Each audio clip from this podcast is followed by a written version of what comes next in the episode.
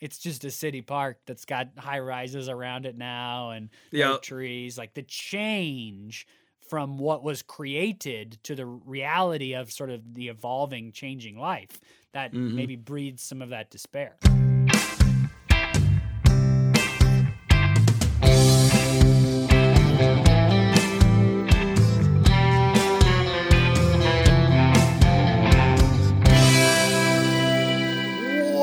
Welcome back, everybody. Welcome back. Welcome back to No Script, an unscripted conversation about theater's best scripts. I'm Jacob Mann Christensen. And I am Jackson Nikolai. It's so good to be back with you. I know this is so exciting. When I said welcome back this time, this was not like welcome back every week like it usually is. This Right. is welcome back after our break. Welcome back after the end of a season. Welcome to the beginning of a new adventure, season nine. Wow. Everybody, whoa! yeah, no, it's wild. Nine seasons of no script. Uh, excited to be getting to jump into another one. Whatever that is, I don't know. It's like a lot of scripts. There's like it's a lot of. I mean, we're, like- we're yeah. getting way up there in terms of the number of hours of recorded conversation of our voice talking about plays that exist out there. Yeah, it's it's been quite a bit. We're ex- so glad that you all continue to enjoy the conversations and that you all are joining us in conversation online about these great plays. It's just great to have a chance to continue to talk about some of the best plays in theater, uh, in the library of, of theater around the world. So I'm excited that we get to jump into another new season with all of you. Yeah, and and, and it, it's super fun to be able to do such a variety of kinds of scripts, and we've had this sort of tradition in our our no script history. Every season, uh, for a while, we had it. We did it one way, right? We talked about Lynn Nottage scripts at the beginnings of seasons, and that was a fantastic journey. Lynn Nottage being, you know, one of, if not the best living American playwright. I'm sure I've said that about at least uh, more than 15 people at various times, but Sure, let's sure, go with. Lynn Nottage right now. and and then for a while we were doing the most recent Pulitzer winner, and that was great. And and now we're you know we're we're heading out into the unknown. Yeah, Today's ranging. script is a Pulitzer Prize winner from the past, but it's also it's an interesting pairing with next week's script. So we're trying that out a little bit too. It's Yep, a yep. it's a new journey. It's a new day. Many things are staying the same, but some things are changing. just little things. It's fine. Um, and we're and we're, we're uh, to to kind of ameliorate. uh, What's the word? To to make the change a little bit better. Um, we're sticking with a playwright that we have done on the show before, a beloved uh, playwright duo um, from American theater, especially. We are talking about Sunday in the Park with George by James Lapine and Stephen Sondheim. Yes, this will be a really fun conversation because this is a really bizarre play. Yeah, I mean, it, uh-huh. it, a lot of the thinking, the writing, the reviewing, the the performing that's been done over the years of Sunday with the Park with George is just about how stinking weird it is. I mean, it's like it's really two musicals that are sort of loosely stitched together by having the same cast and then some Mm-hmm. reoccurring themes and different. I mean, it, it'll just be very interesting, and it's an interesting pairing with next week because uh, we don't do a ton of musicals on the show, but this week and next week we're doing musicals that were both written in the early '80s, uh, both by sort of famous musical people in the uh, in the in the theater scene. So that'll be fun to do too. But uh, we'll just see how those two scripts kind of exist in conversation. Probably mostly next week when we discuss Little Shop of Horrors, of course, the Alan Menken musical. Yeah, yeah, but but this week we'll we'll kind of focus in on this one. This one just a great play about like art, about family, about uh uh both both like uh uh the artist and the art that they produce. And so so it's like lots of kind of weighty themes all mixed in with just, you know, great music, great comedy. I'm, I'm excited to, I'm excited to get to jump into the conversation around it. Yeah, it- lots of folks said when it first came out to Stephen Sondheim that there was some variation on this seems like your most personal piece yet. And as Stephen Sondheim as you know one of the great American artists. I mean, set aside the category of performing art or theater art or writing, I think you would call Stephen Sondheim one of the great American artists. Mm-hmm. And so for him to produce this incredible musical with James Lapine about art, about what it is to be an artist, and then for people to say this feels like your most personal work yet. I mean, that's fascinating to me. Yeah. The, the the glimpse into what Stephen Sondheim's uh, contradictions were, what his his his conflicted feelings were about the work that he dedicated his life to. Yeah, it must be a weighty thing to be a playwright like Sondheim and have people constantly like view your characters who are like going through it and being like, gosh, you must have been really going through it, huh? it's especially funny because Stephen Sondheim like is very famous for saying like I just write the music. The right. characters, the characters, the plot, like I don't I don't have a lot to do with a lot of that. Yeah. I like write the music and it's, you know, incredible world-changing music for these uh for these stage plays. Right. Yeah.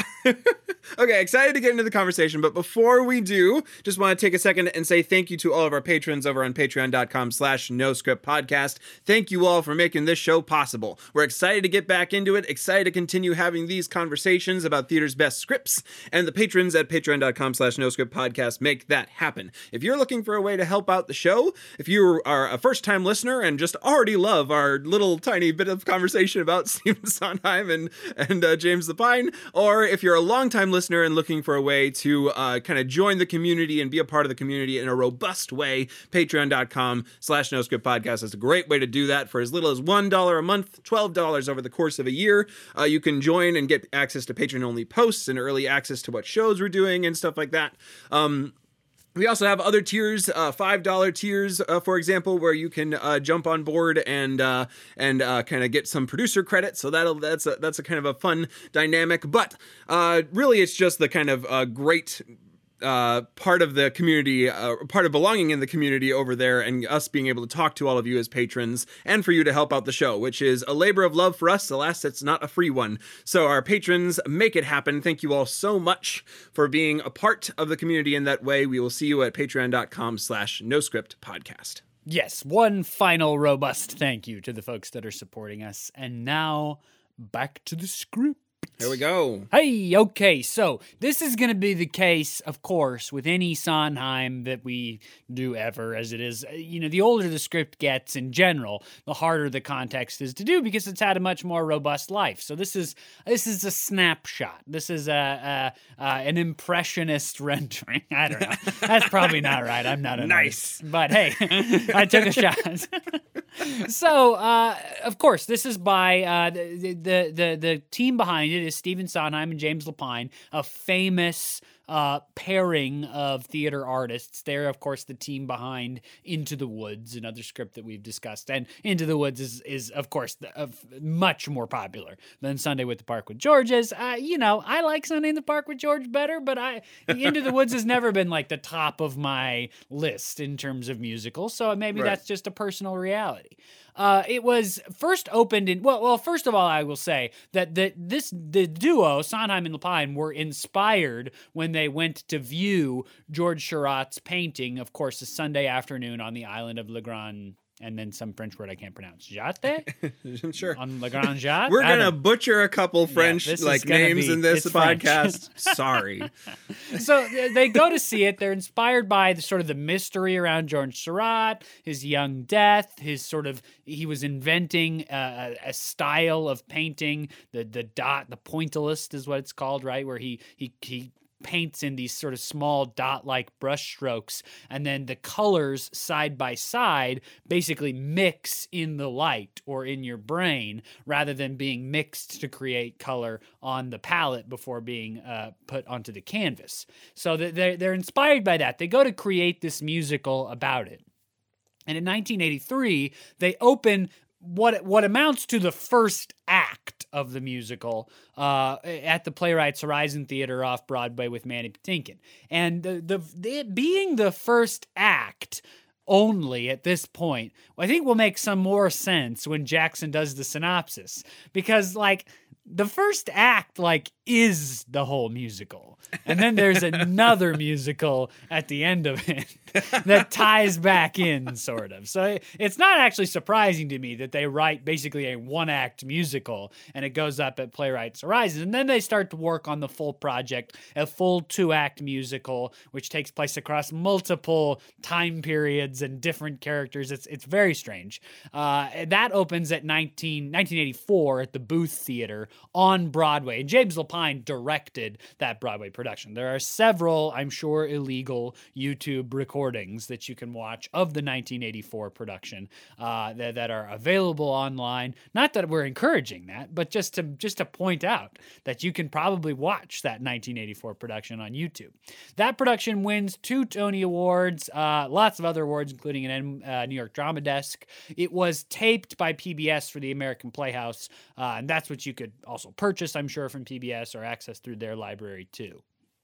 It goes on to win the 1985 Pulitzer Prize for Drama, joining that very short list of musicals, although it seems to get longer every year. Feels like yeah. there's been a several musicals lately that have won the Pulitzer, but it wins the 1985 Pulitzer Prize for Drama. Uh, 1986 87, it's the Goodman Theater in Chicago. 1990, it's in London for its uh, UK premiere at the Royal National Theater. It goes back on the West End in 2006, which that production transfers back to Broadway for a 2008 revival at the Roundabout and at Studio 54. Um, earlier, it was at the Chicago Shakespeare Theater in 2002. Again, this is just snapshots. Just, I mean, there's been thousands probably of productions of Sunday in the Park with George, including at every university in the country, you know? I mean, and, and lots of community theaters and lots of small professional houses. Uh, 2013, it was at the Théâtre du Châtelet in uh, Paris, and that production uh, was sort of reorchestrated to have a full orchestra. So, of course, it was written originally for a small Broadway orchestra, uh, and this production was rewritten for a full orchestra. It's a great production. The full orchestra sounds amazing with this musical, as you can imagine if you know it. And then in 2016, uh, there was a concert version where Jake Gyllenhaal plays George uh, and what was going to be, uh, it, it then went on to Broadway in 2017 for a Broadway run and was scheduled to make the transfer to the West End when the pandemic hit. And unfortunately, that transfer was delayed and is, I think, still technically delayed and may come about, but I think the, the odds are slim at this point. Right. Uh, uh, so that's just kind of a rough shot through the, the, the life of Sunday in the Park with George. Yeah, no, a, a well acclaimed play and one that like owns a little bit of the heart of a lot of theater artists, and that's partially due to the uh, to the, the, the content of the play about artistry, which we'll get into in a second. Um, notably, I think this was the song that all of Broadway gathered outside to sing in honor of Sondheim when he passed away last year. Um, or, or, or, I'm sorry, a song from this musical is a song that they chose to all sing out in uh, like in the middle of uh, outdoor New York in honor of Sondheim when he passed away. So so it's it's it's a, a, a heartstring sort of play for the theater community. Um, I'm going to try to synopsize this play. There's some fun stuff going on. There's a lot of characters, so hang in there with me. We're jumping in. The uh, first act of this play takes place in 1884 to 1886 in uh, in France, just outside of Paris, um, uh, during the time that the Eiffel Tower is under construction. That's kind of a, a plot point that that weaves its way through sometimes. Um, but most of the play takes place on an island in the Seine, um, uh, just outside of Paris. Uh, it also uh, uh, flashes back and forth between George's studio, which we'll get to in a minute. But the main the main setting is this park on the on the island. Um, the the play centers on George, who is a painter, um, and uh, his muse, his girlfriend, um, his uh, uh, uh accomplice in some some ways, but also uh, the the the artist in her own right, Dot, who is um, the the play starts, and you have the two of them at the park, and he's trying to paint her. Um, really, the play though starts with this sort of um, magical moment where George comes out and like uh, monologues a little bit about creating uh, this painting uh, uh, from from a blank canvas. And uh, so slowly the the park kind of materializes with all these different characters, including Dot, who comes out and sings a great song about the difficulty of holding still and concentrating as George um, tries to paint her. Now that in- introduces a bit of a dynamic for George. George is this um, um, mono focused individual, oftentimes. He is focused on his art, he's focused on his painting. He is oftentimes quite rude to Dot um, and uh, kind of goes up and like moves her and keeps her in place, etc. Um, and much of the action of the early part of Act One is around uh, Dot being discontent with uh, his his level of distraction from her um, and uh, his focus on the painting, while also getting a view into George and his sort of um, mentality about producing this painting. We find out from a, another scene that another one of his paintings has been released, and it's kind of met to mixed reviews. Uh, uh, people people like are fascinated by him because he's always in the park painting, but uh, not always uh, uh, uh, enjoying his company because he's rather brusque. He has a friend named Jules who is kind of an accomplished painter, an accepted painter that he's trying to right quote quote friend named Jules who he's trying to get the the painting shown to, but he's in his study, kind of working on this new form of art, an art that combines uh, visual art and color and light with science and the way your brain works. Um, and so he's kind of trying to invent this new thing. All of that leads to him and Dot um, uh, kind of having a, a, a considerable argument about him skipping out on going to the Follies, and so she breaks up with him. And uh, winds up going out with Louis, who is a baker. And uh, so one day in the in the park, they kind of cross paths again and uh, she kind of uh, because uh, uh, George continues to be brusque with her, she kind of throws Louis in his face a little bit and sings this song about how great Louis is and how everyone loves Louis, even though she's kind of frustrated by Louis sometimes and wishes she could still be with George if only George would notice her. George is still like mono focused on the painting. I think after that song is a song about two dogs. that he's painting. what a great song. um, so so on that continues. Um, eventually, though, it becomes apparent that uh, Dot is pregnant uh, with George's child and uh, she um, kind of moves into that that uh, zone. Also, uh, uh just a, a, kind of a subplot that is quite important for the action of this romance. Two Americans are in town, um, not really enjoying Paris all that much, and want to go home, but they love the pastries, and so they're like, okay, we need to bring a, a baker back with us. That's important because Luis is hired, or Louis is hired as the baker to go back with these Americans. Dot goes to George's study. The painting is just about done. Jules is coming over to view it, and she comes and says, "You know, I'm I'm probably gonna be leaving with Louis and your unborn child. Um, and um, what do you think about that, basically?" And George is like, "How dare you? How how dare you kind of bring this to me?" And she she just like continues to offer him the chance to uh, tell her not to go. He refuses to do so. He uh, has a line about like, "Why do you need me to say what you know is true?" Um, and she just has a continued line about just, "I need to hear you say it." Uh, so they miss each other quite a bit in that scene. Uh, Jules comes in, views the painting, is like uh, uh, aghast by it to some degree, doesn't understand it, doesn't understand the pointillism, doesn't understand why no one has like really good faces, um, and and decides to leave. Um, George runs back in, tries to talk to Dot a little bit, but eventually Dot leaves. Another heartbreaking song occurs. Listen to it; it's great. Um, and uh, uh, and she leaves. And um, what follows is a, a, kind of final scene in the park, um, where George is still painting. Uh, Dot shows up with their child, who she's named Marie, um, and uh, tells them that she's leaving with Louis uh, for America. That's where the Americans are from, obviously. And so off they go. Um, big number at the end where he kind of constructs the painting, the famous painting, um, the Sunday afternoon on the island of La Grande Jatte is how I'm going to try to say that word. Um, and uh, and big, big, big number at the end. Uh, pretty famous song at the end. A Sunday. Um, and uh, and and the act ends with them frozen in this kind of still life.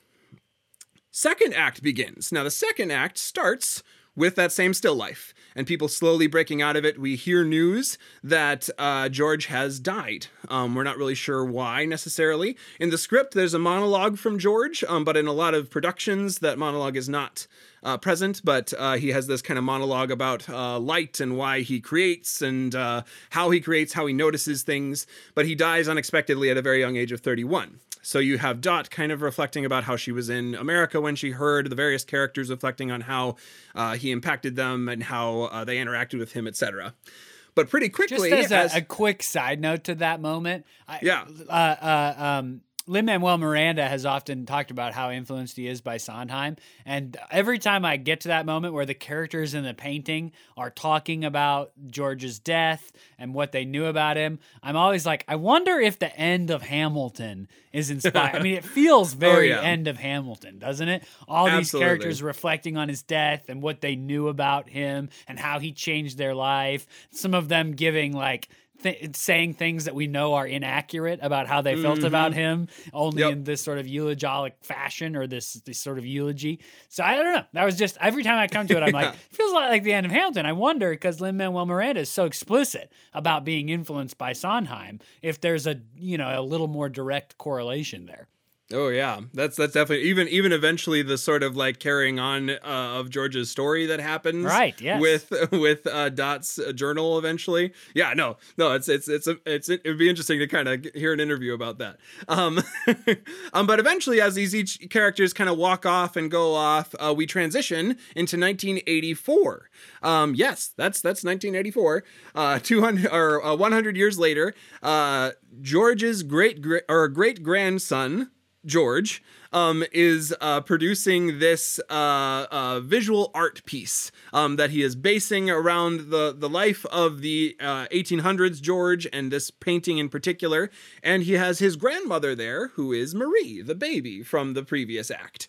Um, he kind of uh, shows off this uh, this this performance art piece that is constructed around this kind of computer generated uh, or computer operated mechanism called the chromolume um, and it kind of shoots off laser lasers and can project images and such. Um, and he kind of has this study in in light and and sound in collaboration with uh, music artists. There's a lot of great dialogue back and forth at this scene, uh, both both with uh, Grandma Marie, um, uh, kind of uh, riffing off of the prompts.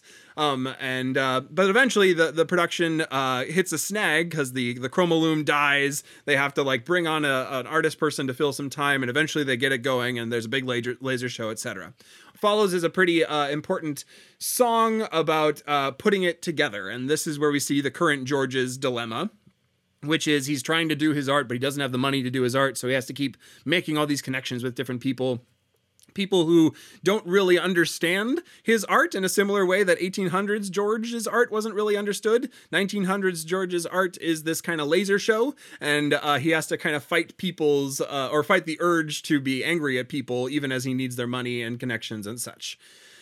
That scene eventually ends with this kind of touching moment with Grandma Marie, who is reflecting on the painting uh, that is there that this whole uh, performance art piece was about um, and how her uh, kind of connection with her mother Marie and her love for 1900s George, and saying uh, how uh, Marie would have, or I'm sorry, her mother Dot, she is Marie, and how Dot would love to see what this 1900s George is doing. He creates things, etc.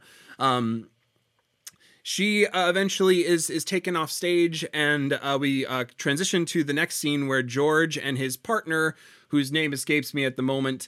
Um, but he's the kind of technician. Um, and uh, Dennis. Uh, the, thank you, Dennis, who uh, kind of puts together the machines while uh, George kind of controls the the display and the art and the and the uh, descriptions and stuff like that. He comes up with the ideas, and Dennis makes them happen. They have gone to uh, the island of Le Grand Jatte, um, or sorry, Le Grand Jatte, um, and uh, are installing this piece there uh, at the request of the French government. And it's completely different. What used to be a kind of a beautiful park along the Seine is this kind of urban ish center now with one tree that they take a picture next to um, as they're installing it. And what you get in this scene, you, you find out that Grandma Marie has died, um, and uh, George is kind of grappling with that. And uh, he's grappling kind of more largely with his art in general and his place in the art world, whether he can do meaningful work. Dennis Is also kind of grappling with this. He's like, I got to go back to NASA because this is too stressful, um, and and uh, decides to leave him. So George is kind of in the park. Um, a pretty notable prop that I have forgotten to mention at this point is a book um, uh, Marie uh, or Dot really in the first scene is trying to learn how to read. So it's this grammar book that she keeps some notes in as she slowly learns how to read. Marie keeps this book and passes it on to George, and George discovers and Marie discovers um, that. In the back of the book, Dot has written all these notes about 1800s George. Um, and uh, he opens up the book, begins to read it in in this park after Dennis has left, and the sort of visage of Dot appears and kind of talks with him a bit about uh, both how he is similar to his great grandfather and about how art is a really important thing. Um, uh, uh, often repeated line, uh, I believe, by Marie is art and children are the two things that you want to leave behind you. Um, and so, uh, what what kind of transpires in that last scene is the ghost or the visage of Dot talks to George and in a way says some of the things that she would have wanted to say to 1800s George and 1900s George talks to Dot and kind of gets this kind of vision of meaningfulness and impactfulness of art as slowly the urban center fades away and uh, the park returns in this sort of vision with all the different characters from the painting that all kind of come up and meet George as he reads off the notes of Dot in the back of the grammar book.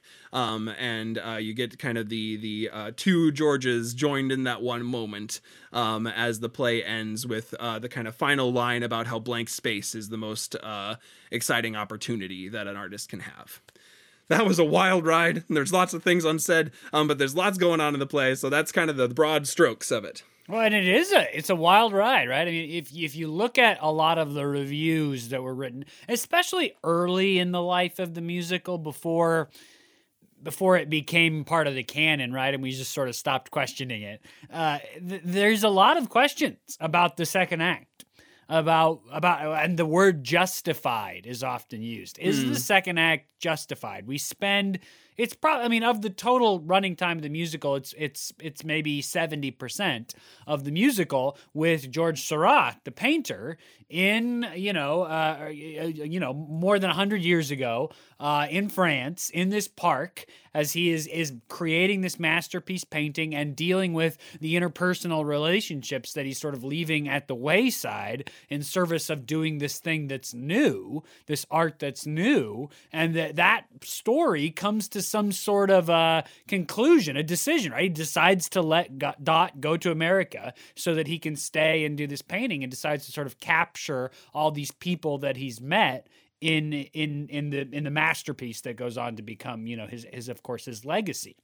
And then you know we have intermission and we transfer more than 100 years into the future uh, to a museum where his great grandson is doing like robot art with lasers. And it's a totally different character of course played by the same actor so there's some generational stuff. And then that george goes back to france and meets the ghost of dot. So it's a, it is a little bit like what is this like a consistent are we supposed to interpret George Seurat the painter and his journey through the journey that his great grandson goes on in the second half of the play. Like are we as the audience supposed to read them as one character and thus one journey?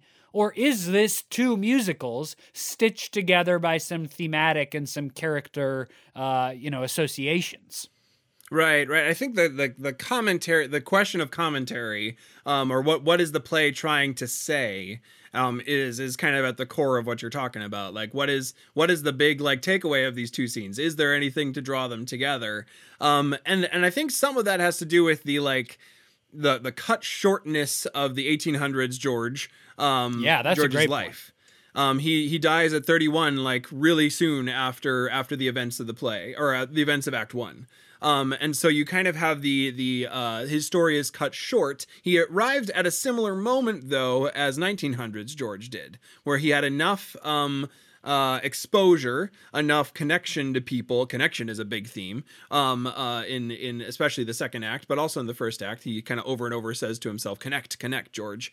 Um, and uh, you you, you kind of have him kind of starting to get these these these people to see his art, but ultimately he never uh, an important line he never sells a painting, um, and you never really see he never really sees the uh, the acclaim that his paintings eventually generate.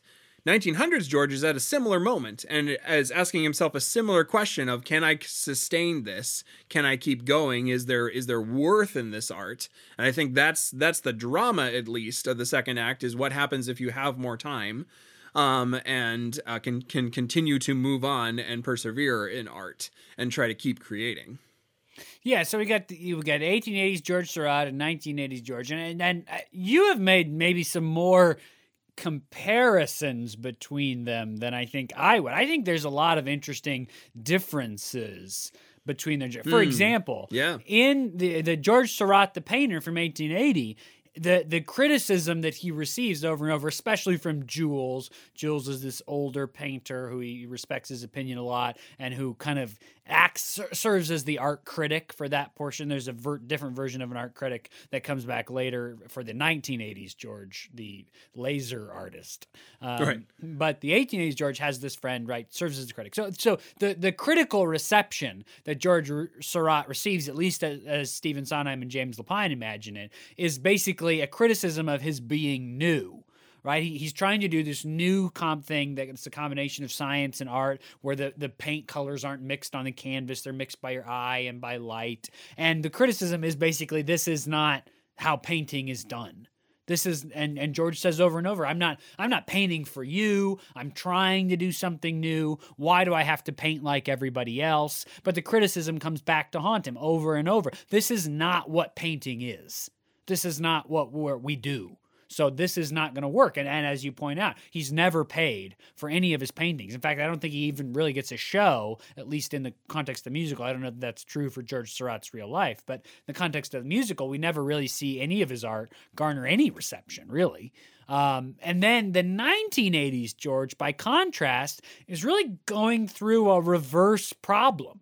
He's done this same art installation basically over and over with small variations like this Chromolume light sound music show. He's on like the seventh iteration of this particular piece and virtually everybody around him is like you know it was very it was really cool when you started.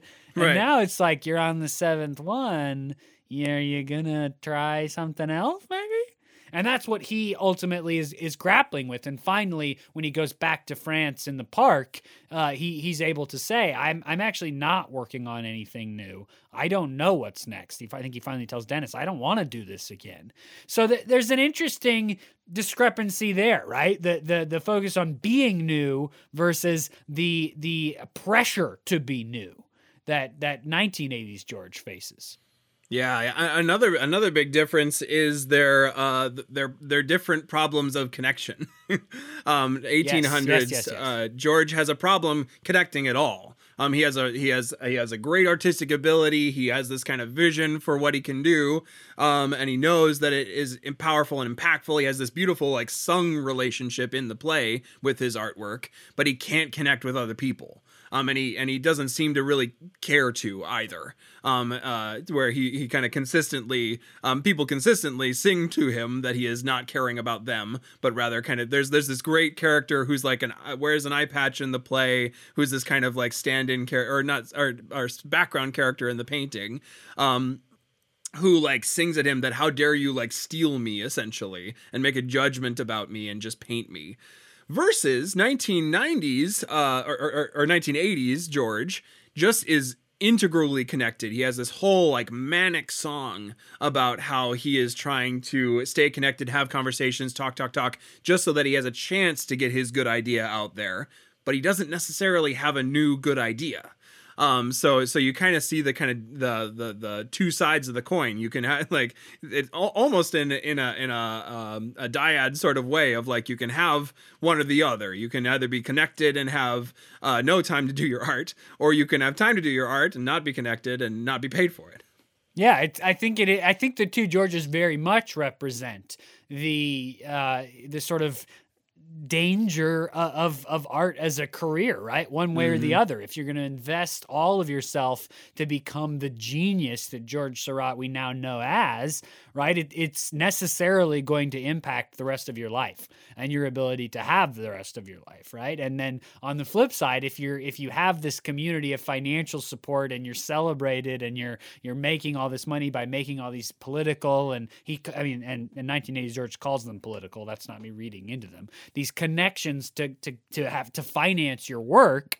What time is left for the work to be new and inspiring? And and as people commented on this being a, a personal project for Sondheim. I mean, what what did Sondheim work on? The mo like the most expensive art probably in the history of the world, right? Is right. Broadway theater. Is there a yeah. more expensive art in the history of all time than Broadway musicals? I right. mean, Sondheim had to have constantly be fundraising. I would imagine. Uh, this is me speaking, uh, you know, as I imagine uh, some of the things that Sondheim did for in order to be able to produce the kinds of things that he produces. There are also interesting little weird connections. Like I wonder about this, Jackson. The the uh, Jules, the art critic character and painter from the first part, from George Seurat's life, calls his work, or there's at least a discussion around his work being mechanical. Uh, they critique his first painting of the the boys swimming as being mechanical, and then when they're doing their eulogy of him, he's like, you know, he actually wasn't as mechanical as I said he was. And then it's I think it's fascinating that then the 1980s great grandson George's work is literally mechanical. Yeah. Like it's it's literally a mechan- it's a machine that is mm-hmm. producing this art and light show. Yeah, yeah, it is. It is kind of offers, or it does kind of offer that interesting question of what is passed on, um, kind of carried through generations, um, and and you you kind of uh, get you get two versions of that, right? You get George and George, obviously, um, but you also get. um, but you also get Dot and Marie, um, you get uh, both both those both those uh, uh, characters or pairs of characters are played by the same actor, so there's a, a lot of visual synthesis between the two. But you also have uh, the two of them get pretty extensive time to display their uh, worldviews, um, and and that's sort of like uh, joining joining of values between them at least. Um, both Georges are very focused on art, very very focused on trying to generate something new and something creative. And both Dot and Marie are kind of focused on on this sort of uh, uh, art, certainly, um, but the sort of act of of creating in community with people. Um, you you have um, Marie talking about uh, how art and children are the things you want to leave behind you because they have this sort of like staying power and beautiful addedness to the world. Um, and you have Dot kind of uh, consistently talking to George about trying to uh, connect and make things together and try to like at least go out somewhere together. Um, and and so you kind of get get to see those generational, you know, generational uh, values getting passed down and and working themselves out across a hundred years. And there's an interesting way that the the the script theatricalizes, and I don't know, this may be Lapine more than Sondheim, but the, there are several times throughout the play it becomes sort of an established mechanic of the play where characters step out of the scene and leave behind some sort of visual artistic representation of themselves. And different productions imagine this differently. The script has a particular way that they've written it.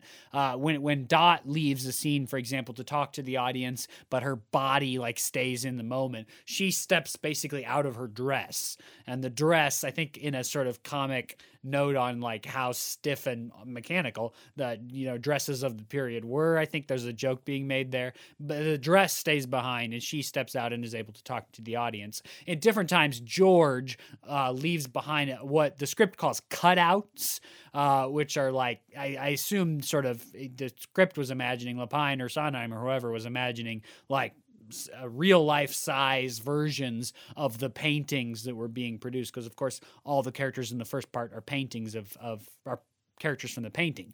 Uh, and then George, the 1980s George, redoes that in the museum where he's having all these financial conversations in that incredible song, and he leaves behind cutouts of himself Yeah. over. Now again, different productions do that differently. For example, some there's some productions have used screens and projections to do all of them. So when Dot steps out of the scene, she doesn't step out of her dress. It's just a projection on a screen of the the figure from the paint. So so there's lots of different ways to imagine it. But regardless of how you've done it, there is this sense of stepping out of the present life and leaving behind some sort of visual stagnant I think stagnant maybe is a more important word there. Representation of yourself in the life moment. Yeah, and there's a lot of like interesting uh, control about those uh, uh, sort of stagnant or frozen things. Um, uh, certainly, George exhibits uh, 1800s. George exhibits a lot of control over them. At, at the very first scene of the play, there's a tree that he doesn't like in the way, and so he just like tells it to go away. and it, and it disappears. Um, but then, And uh, then the it- nurse and the old woman Yeah. are like looking for that tree. Where's our tree? the tree we always sit under. It used to be right here. It's amazing. Yeah, yeah.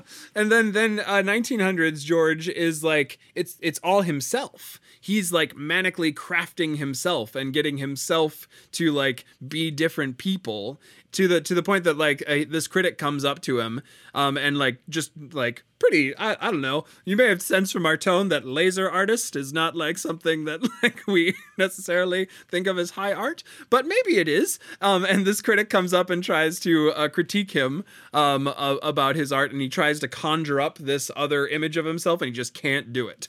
He like continuously can't do it before so he finally like has to lean in and and get uh uh, angry back at her. So so there's this like question of control over these stagnant parts of ourselves as well, or these these um, uh, I don't know if I don't know about stagnant, but like picturesque moments of ourselves um, that we're trying to control and and shape and form. Yeah, and there's a there's a lot of rumination too, right? About like what art is. What is it? What, I mean, what does it even really mean when you're an artist? There's a great line as George is, um, as I recall, this is shortly after he's sort of learned for sure that that Dot is leaving him, um, and is, is you know so so whole, whole life is changing. All throughout the first act, he's focused on painting this hat. The hat then comes back a number of times, but there's a great line as he's singing about this. Look, I made a hat where there never was a hat. Yeah. And so this power to create out of nothing or remove, right? He deletes the tree in the beginning, as you were saying. And so there is all of this like the power of creation that is invested in the artist. And yet, at the same time, I wonder if that the cutout uh, mechanism is a is sort of a commentary on that, right? Like there is the power of creation. You can create this hat. You can create this gorgeous painting of Dot, who is a stand-in for the real Dot, but it it doesn't move. It Yeah. doesn't live, or, or better yet, it doesn't live, right? It doesn't breathe. It doesn't talk to you. It's a stagnant thing, even if you're a filmmaker today, right? Of course, George Seurat wouldn't have really known about filmmaking, but even if today you are, right? It's like the movie's over at two and a half hours. Like Yeah. art is creative, it has a power of creation invested in it. But once that creativeness has come into being, it it necessarily is stagnant. It it is it is captured somehow in a way that's different from life. Hmm. Yeah. Yeah. So I I, I wonder if that's tied into some of 1900s George's struggle is is kind of noting the what he kind of views as the the kind of vapidness of it, um, the kind of like the stagnation of it of art, um, especially especially uh the with with the um the difference between the way the island looks in the painting, the way he finds it, um, and and I, and that sort of like almost despair that he goes through. Yes. Oh, Um, that's totally right. Yeah. The, the, yeah. the the way that the the park was captured in the painting, this gorgeous sort of pastoral, beautiful area, right? It was created whole cloth. You know, it was a real place, but he, we know that he edited the landscape basically, created by George Seurat. And when George goes back to you know hoping to discover that same thing, that creative impulse is still alive, still there. It's like it's just a city park that's got high rises around it now and no trees. Like the change from what was created to the reality of sort of the evolving, changing life that maybe breeds some of that despair.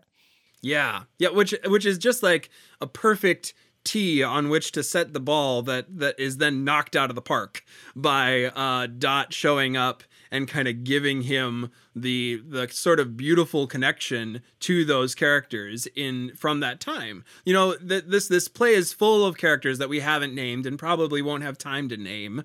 Um, but each of them have their own little stories and ways that they're weaving through. You really get the sense in Act One that this park is just full of people's stories. And while uh, 1800s George couldn't connect with the people and like hear their stories, he was able to kind of see a part of them and put them in this painting that lives on forever and ever. Um, uh, or at least you know in, in for, for as long as as long as there is media on which to view it. Um, and so you kind of get this like in the midst of 1900s George's despair, in the middle of the place uh, that that's that kind of uh, inspired these the, this image, um, um, and in the middle of him kind of realizing the, the effects of stagnation, you get this this uh, connection to the real people again. You get this connection to the people whose stories are captured in the art, and maybe a way forward for George to continue 1900s George to continue making art. Yeah, I, I, that's the struggle for me though, because it. I, I, again, I, I this is we sort of we sort of already mentioned this, but I don't know if I'm supposed to read or experience 1980s yeah. George's plight uh, as a continuation of George Seurat's plight.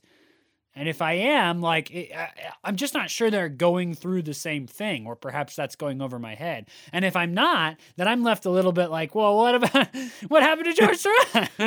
I mean, we learned that he died, but like, yep. What about this journey that that we are experiencing of the character George Seurat, uh, grappling with the, the, sort of the price of genius or or or the uh, the the the the contrast between what it takes to do something new versus you know what he has to give to do something new. I, I love that the boatman has a great line about every you know people all want to be painted. He says like splashed on a fancy saloon wall, but they all end up hating the artist. They don't know what it takes to do that. Yeah. Yeah, no, that and the the kind of consequences. Yeah, you don't you don't you don't get to like live in the consequences of of 1800 George's uh, actions. Really, they're kind of stolen from you. So there has to be something, right? There has to be some sort of like uh, uh, guiding guiding uh, through line between them. Um, and I, I wonder if there's there's kind of two. I, I wonder your thoughts on two different kind of guiding lines between them because we talked about George a lot and George and George and their kind of through line, but we've talked about some of the dissonance between them a little bit too. Um, I wonder about uh, uh, the the painting and art itself as our through line and and uh, or as dot as as our through line. Um, because Dot gets a lot of uh, stage time, a lot of song time. Um, she has monologue songs all to herself. It almost, I, I, imagine, it's close. It's certainly close to the same amount as 1800s George's monologue songs. so yeah, there's that's uh, true. Yeah there's there's quite a bit of of of uh, theater time, uh, theater uh, stage time given to given to Dot as a character, and she is uh, the, uh, of of the of the recurring characters, she is the only one that shows up again in the second act as a fully her own character because George is this sort of blend of both um, in in the last scene a little bit, but as fully Dot, she shows up again at the end. Yeah, and and and the continuation of the art. Let's start with that conversation because I do think that's interesting. The the the conversation that they have around George Seurat art, Seurat's art as he's producing it, this sort of lack of humanity, this emphasis on the light, and I, and it's a little complicated for me because of course now in retrospect we all understand what George Seurat did as absolute genius invention, uh, you know, totally recreating the form. Uh, we think of it as a masterpiece, this park. And yet, when Jules sees it for the first time, and granted, he's not a character we're supposed to like side with a lot, but when he sees it for the first time, one thing he says is like, you can't even see the people's faces.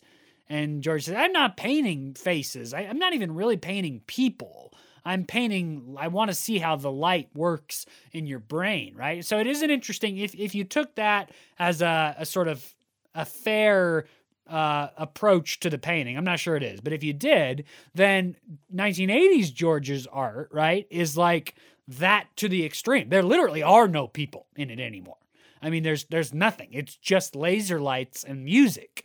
The, the total humanity, the whole idea of uh, oh, here's an interesting point. One thing that they say about George Seurat, right, a number of the characters, is that he picks his subjects really well like the subject of the paintings and and that's of course the whole idea of the park painting is that it's lots of subjects uh, in this you know tons of people scattered in this park so he there there is a, a, a capturing of the humanity of it even if maybe that's not quite understood but in in 1980s george's art like is there even really a subject to that art? It's it's it's literally just light and music. And that of course is that it's that furthest extreme pushing of what the character george seurat claims that he's trying to do in in the 1880s so that that is an interesting through line right? I mean if if that that human had lived a hundred years and was still a young man a hundred years later, would this be the kind of art he was doing? And uh, would yeah. he be literally divorcing himself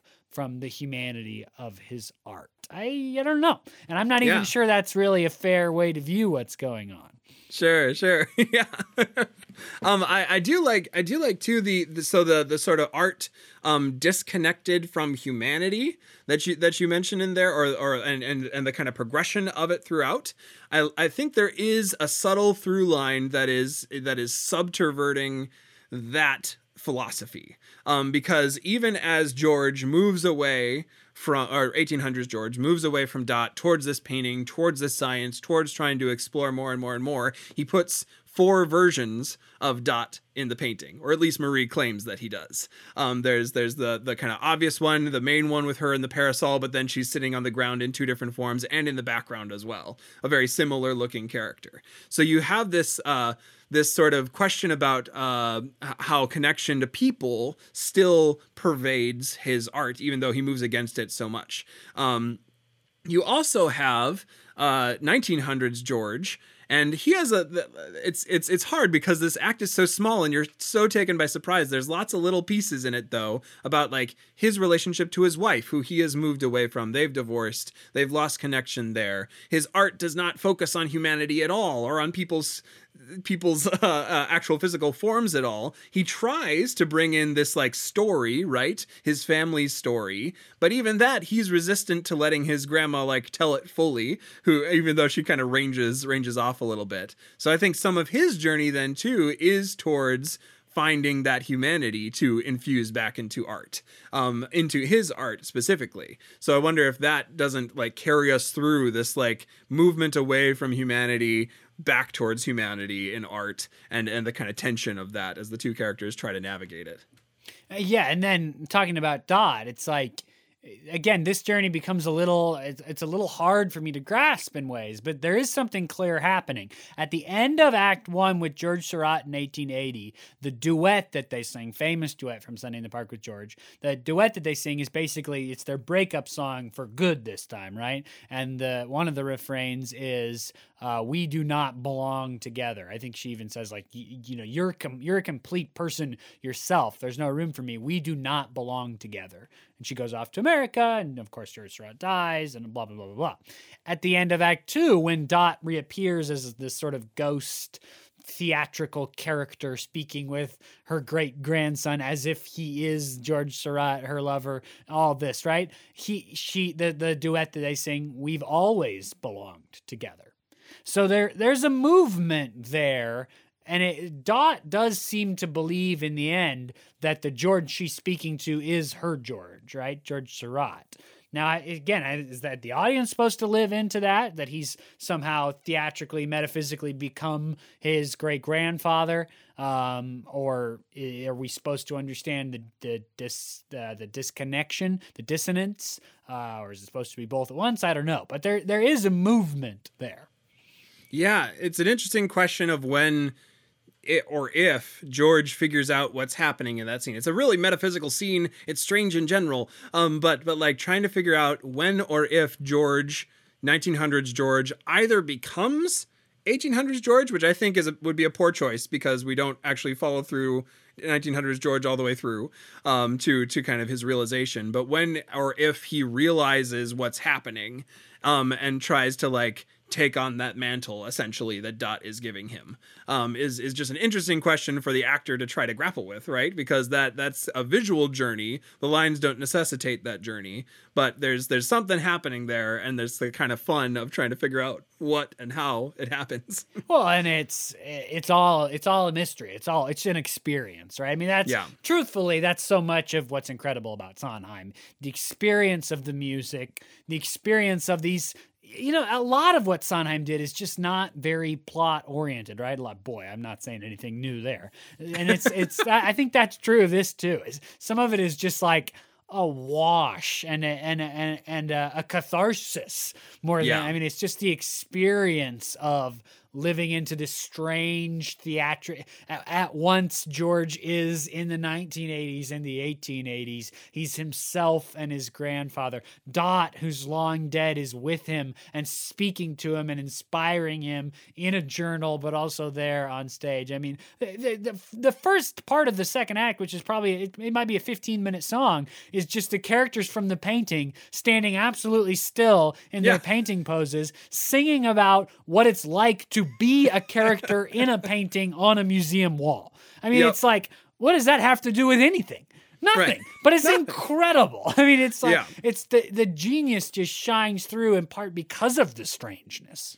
Absolutely, yeah. And the way it all weaves together, like so many of the songs have just this kind of wall of, of vocals coming at you of, of all these characters saying little bits and pieces of their story, but like getting just enough focus for you to catch like a word or two and then shifting quickly to another. It is, uh, I like catharsis. Um, it's not properly tragic catharsis, probably, but there is this like overwhelming emotion that eventually builds in you as a result of having seen it and having been a part of so many of these characters' stories, which alas, we have not been able to grapple with even like half of them, but we've uh, kind of delved into uh, uh, as much of the script as we can in the time that we have.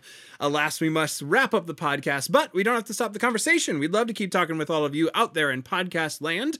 Um, you can find us on Facebook, Instagram, or Twitter at the username at No Script Podcast. We also have a Gmail, noscriptpodcast at gmail.com. Please find us on any of those sites. We would love to continue to talk with you and cultivate the conversation between all of you out there on the social medias absolutely, if you've liked this episode, if you've liked any of the other eight full seasons of episodes that are out there for you to listen to, please recommend the podcast to your family, friends, anybody you know that likes theater, scripts, stories, analysis. There's there's a lot of different groups that this podcast would be great for. So send those folks our way. They can find us on Podbean, on Google Play, Apple Podcasts, or Spotify. You can also like our Facebook page where every Monday as a new episode comes out. There is a link just posted there for you to click and listen for the less technologically savvy folks in your life. That'd be an easy way to keep track of the podcast. So, next week, we're going to be talking about another musical. So, get excited for that. Until then, I am Jackson Nikolai. I'm Jacob Mann Christensen. Thanks for joining us for No Script the Podcast.